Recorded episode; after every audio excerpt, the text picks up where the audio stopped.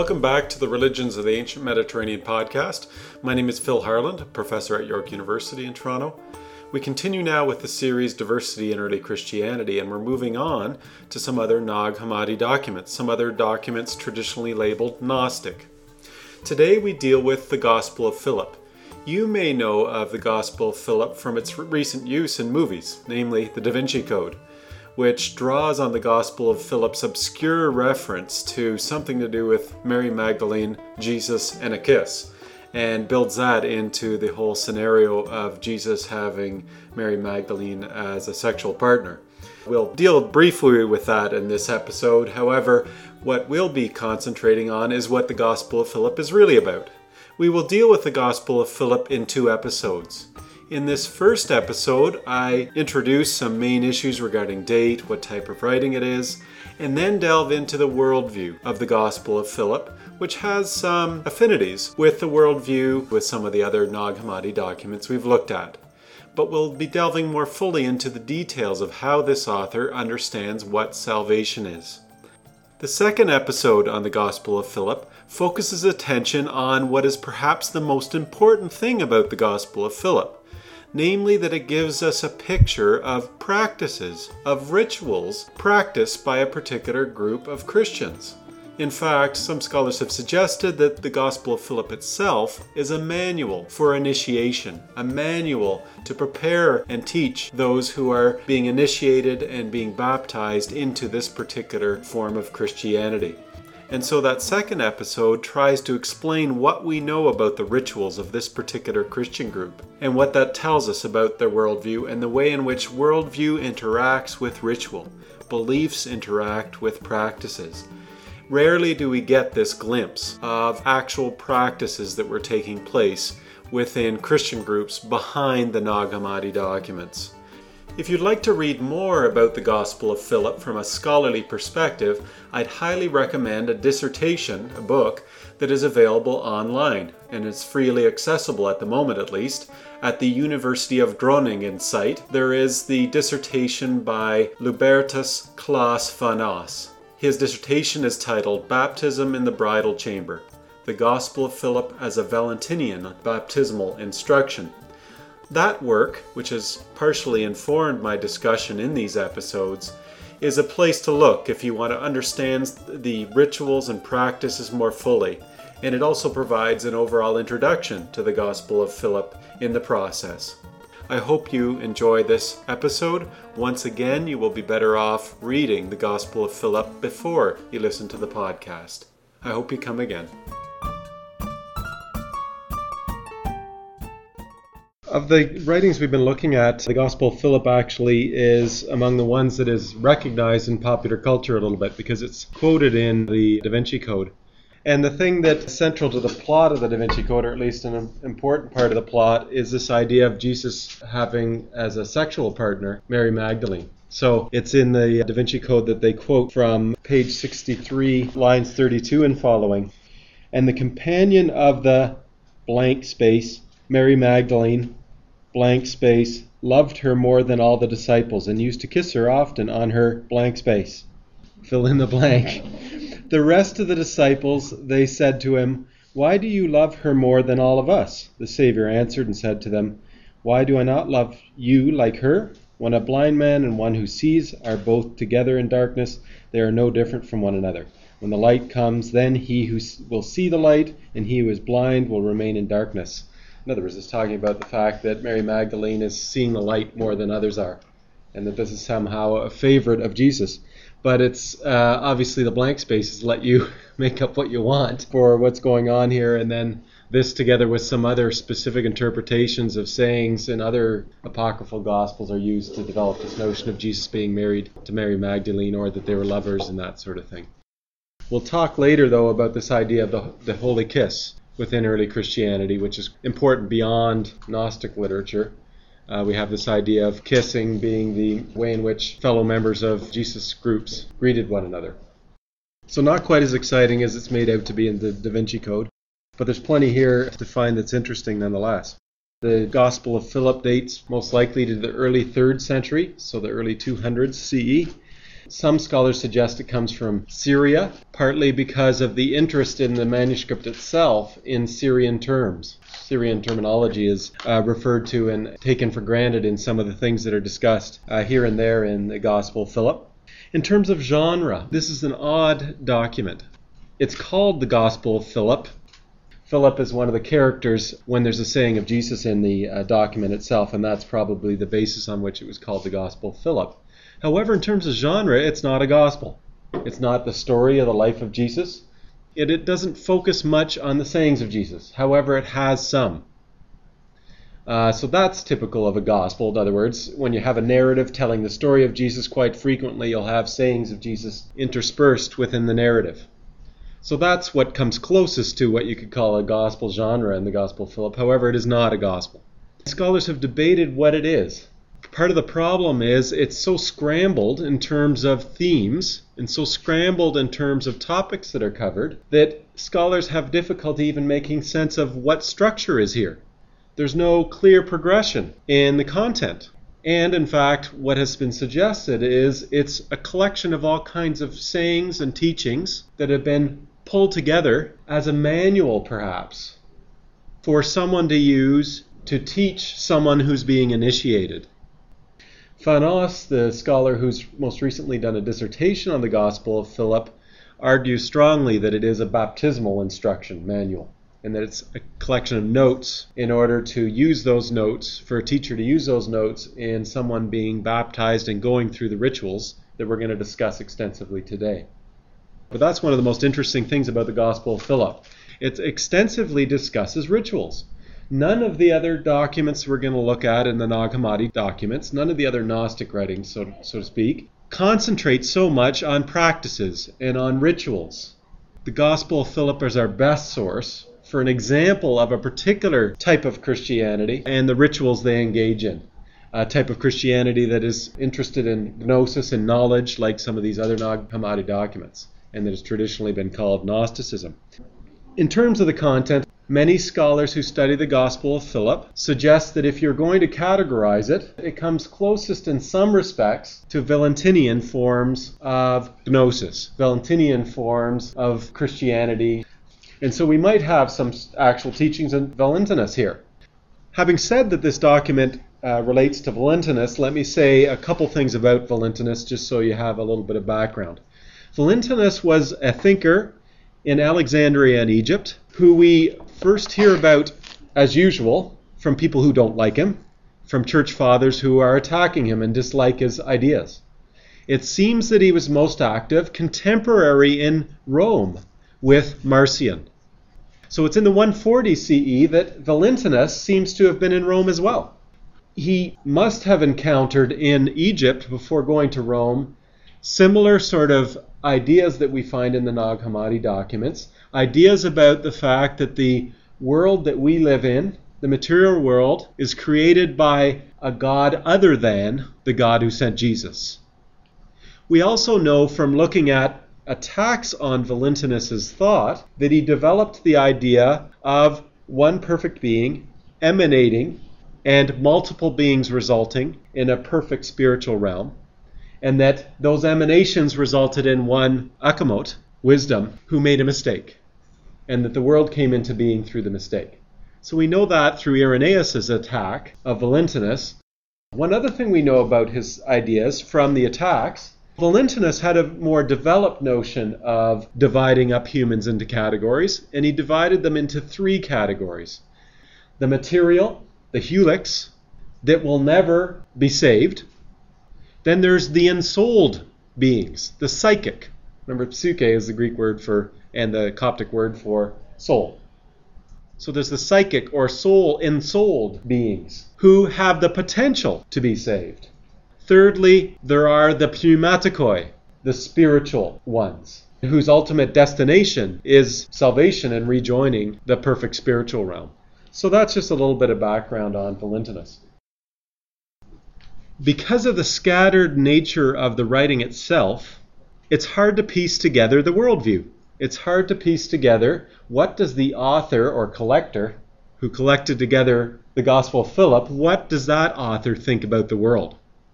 And in fact, we can't assume that every piece of material the author is using, he has coherently decided he agrees fully with that worldview and that's coherent with his own worldview, and that each of the different pieces of information he's pulling together are all consistent or something. We can't even assume that.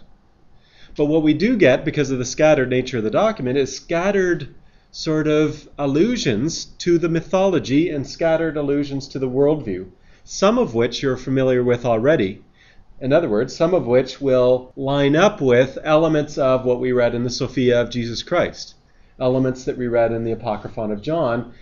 But let's at least note some of these hints of the mythology, some of which may be Valentinian, as I mentioned before. First of all, you have terms that are referred to that we're familiar with. The fullness, the pleroma.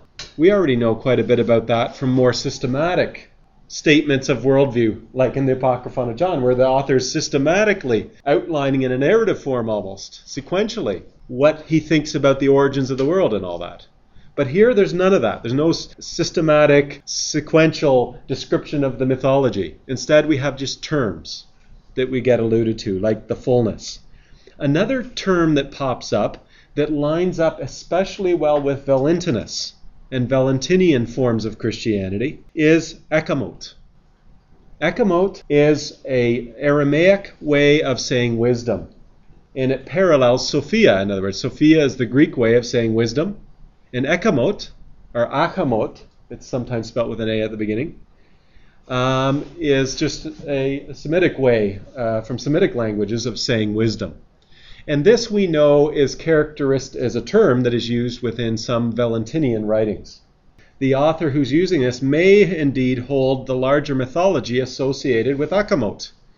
Namely, that Achamoth, Sophia, is one among the emanations from the one perfect being, and that that one emanation was the one who was at fault for what ultimately resulted in the creation of the material realm and in the creation of the Creator God there's other little hints that confirm that that picture of Ekkamot or Sophia, who ultimately resulted in a mistake, come up in some other phrasings. One to mention right now is this phrase in page 75 of the manuscript the world came about through a mistake.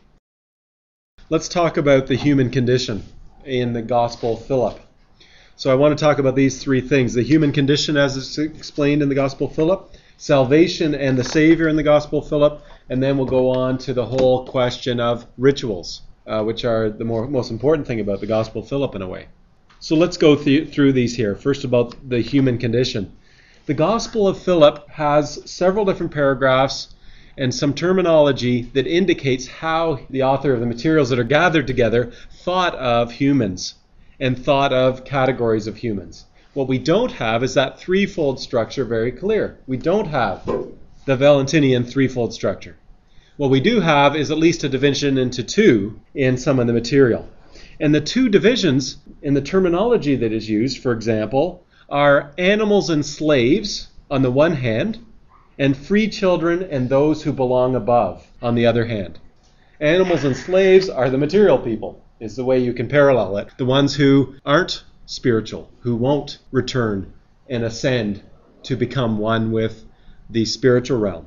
Obviously, those who are free is the terminology that's used. Free children, they belong above is the terminology that's used sometimes. And you can see that in pages 78 to 81 of the manuscript when you go back to it. There's a variety of ways that he talks about humans and their status, and this is another one. He talks about Adam and Eve, and when he talks about Adam and Eve, he reveals what he thinks about humanity in the current conditions. So let's look at page 68 in the manuscript, lines 20 to 25, where we have this one sentence that tells you a whole lot, even though it's just one sentence. This will be a clue to you of what salvation is as well. Take a look at this. When Eve was still in Adam, death did not exist. When she was separated from him, death came into being. If he enters again and attains his former self, death will be no more. There's a lot packed into that one sentence here.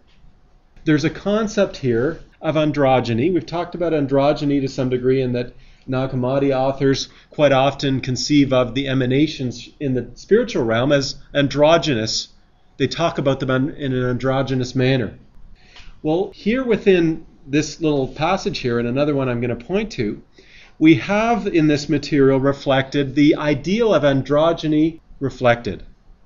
The idea of returning to androgyny as the equivalent of salvation, a separation of male and female as part of the mistake, as part of the fall, as part of what's wrong with humanity.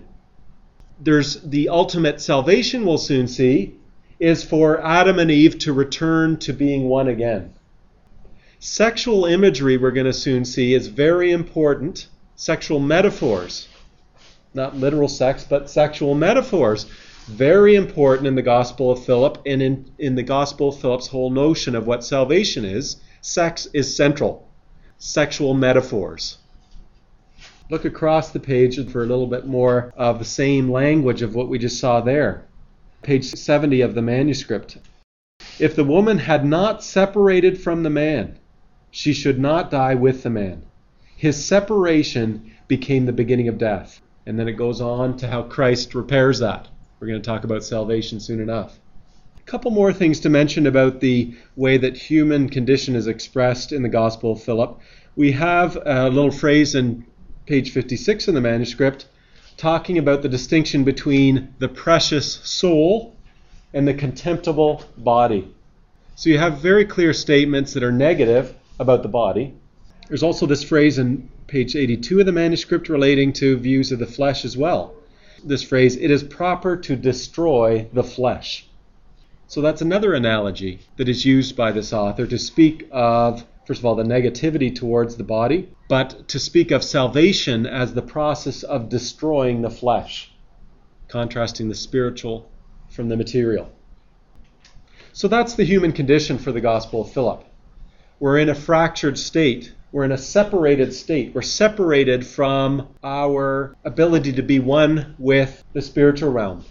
And it's expressed in gender terms that our male is separated from our female salvation we're soon going to see and the rituals that are expressed in the gospel of philip are all about how that is rectified they're about the male returning to be one with the female and soon we'll see that the male is the spiritual spark in the soul and that the female is your angelic counterpart and it's through gaining knowledge that you rejoin that the male rejoins the female and salvation is gained let's get into it a little bit more. First of all, talking about salvation and the Savior in terms of the worldview, and then we'll fully get into the practices and rituals that enact salvation.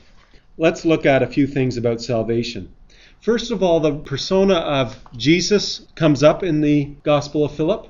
The term Christ comes up in the Gospel of Philip, and they are used interchangeably, it seems. Some Nag Hammadi documents tend towards the use of the word Christ, and distinguish Christ from Jesus, don't they? The Gospel of Philip also uses the term the perfect man and apparently identifies the perfect man with the Savior, with Christ. Humanity is sometimes also divided up into the sons of Adam and the sons of the perfect man. The followers of Jesus are the sons of the perfect man, the followers of Jesus who have gained the secret knowledge. Page 58 of the manuscript, lines 20 and following. The heavenly man has many more sons than the earthly man. If the sons of Adam are many, although they die, how much more the sons of the perfect man, they who do not die, but are always begotten. There's other times, though, where it sounds perfect man is used in the plural, perfect men. And it sounds like anyone who achieves knowledge could be called perfect man as well. In terms of how Jesus himself, the perfect man, is viewed, there's a couple of places that indicate a Docetic view. You guys have learned a lot about Docetism back when we dealt with Ignatius. Remember how Ignatius talked about other followers of Jesus in Asia Minor?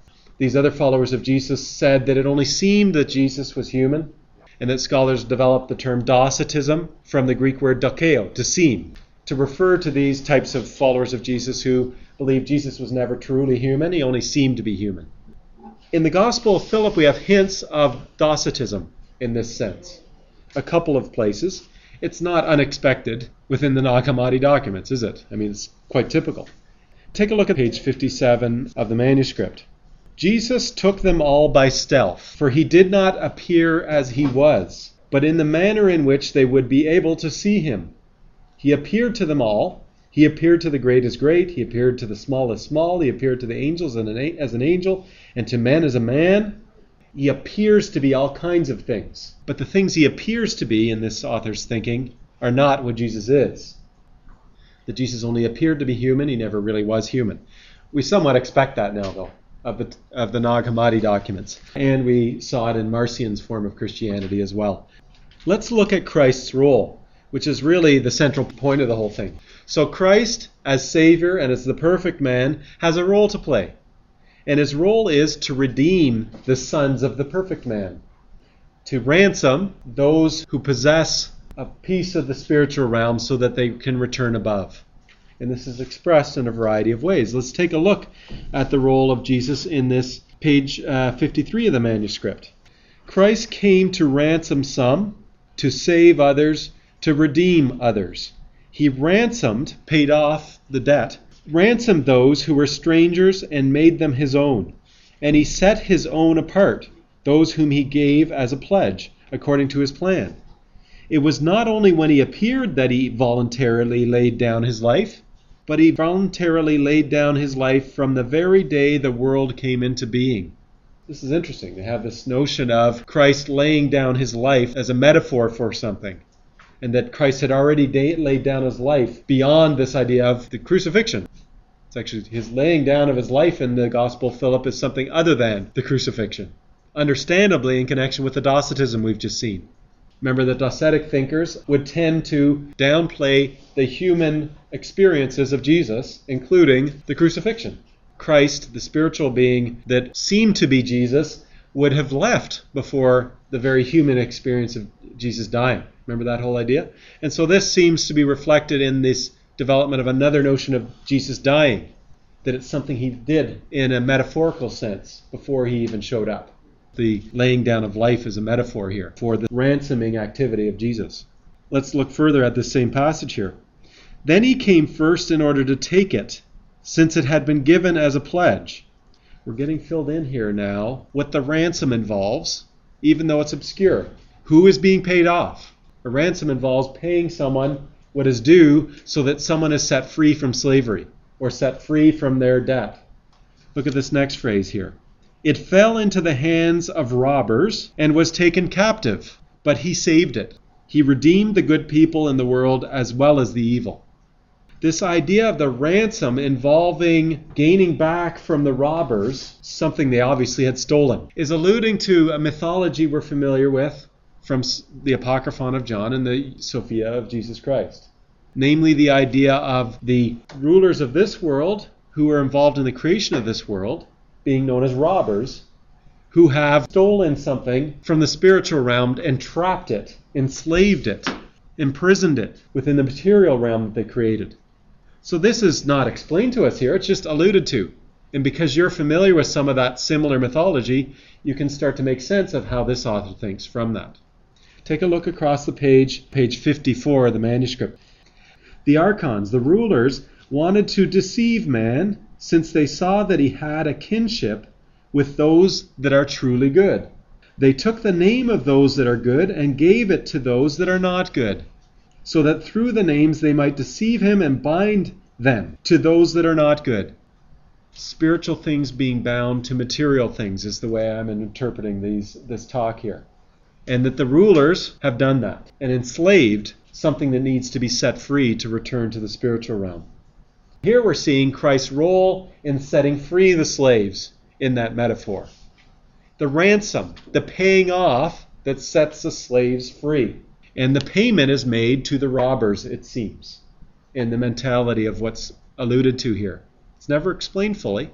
But what we have come across in the Apocryphon of John as part of the worldview and mythology of that author that seems to be perhaps shared by this author is the idea of the rulers recognizing in humanity something better than them, being upset about it, and going out of their way to entrap it.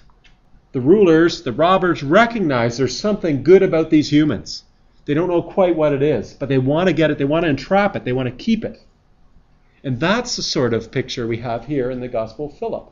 The enslavement metaphor that the robbers, creators of the material realm, are those who enslave the elements from the spiritual realm. And it's Christ's role to come and pay a ransom, in the language here, to set free the slaves, so that those with the spiritual element in them can return above. Look at the paragraph that is before Christ. Before Christ came, there was no bread in the world, just as paradise, the place where Adam was, had many trees to nourish the animals, but no wheat to sustain man. Man used to feed like the animals. But when Christ came, the perfect man, there's an identification of Christ with the perfect man. He brought bread from heaven in order that man might be nourished with the food of man. The rulers, here they are again, thought that it was by their own power and will that they were doing what they did. But the Holy Spirit, in secret, was accomplishing everything through them as it wished. Truth, which existed since the beginning, is sown everywhere and many see it being sown, but few are they who see it being reaped. There's more of this allusion to the mythology we're familiar with from the Apocryphon of John again. Not necessarily identical, but there are some commonalities, is what we're saying, between the type of Christianity reflected in this author and what we saw in the Apocryphon of John. The notion that the rulers thought that they had power to do things and that they were accomplishing things, when in fact they were really ignorant.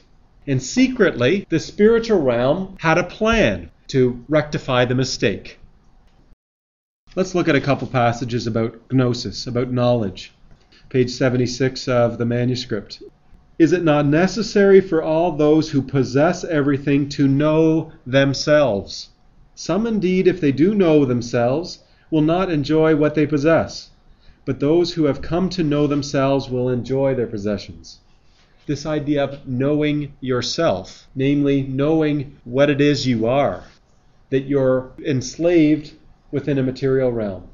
And that you, if you're a pneumatikoi, if you're a spiritual one, that you have a spark within you. And knowing that is the process of salvation as well. The process of knowing is the process of salvation in the same way that it was in the Apocryphon of John and in some of the other Nag Hammadi documents we've looked at. So there's similarities there in the idea of knowing oneself as the means towards salvation. And knowing this whole mythological scenario that we only get allusions to as the means to salvation. Knowing that. Knowing the condition of humanity. Knowing that the robbers have enslaved humanity. Knowing that Christ is the perfect man who has come to set humanity free knowledge of this whole thing is what leads to knowledge of oneself and salvation. So, gnosis is a very important concept, understandably, in the Gospel of Philip. Finally, the Gospel of Philip repeatedly comes back to actual concrete practices and rituals. This is one of the few times where an author of the Nag Hammadi writings actually talks about what the Christians who believe this mythology do when they engage in rituals what practices they have. And so when we come back from the break, we'll see that these practices and these rituals are integrated fully within the worldview we've just been outlining. They are partly an enactment of salvation itself. The rituals and practices that are talked about, including the bridal chamber, is the process of salvation as it's metaphorically acted out in rituals within the community who uses the Gospel of Philip. That concludes this episode. I hope you'll come again. In the meantime, you can browse my website at philipharland.com. I like early Christianity. The introductory music for this podcast is Shadow Dance by Kave, and it's used here with permission under a Creative Commons license.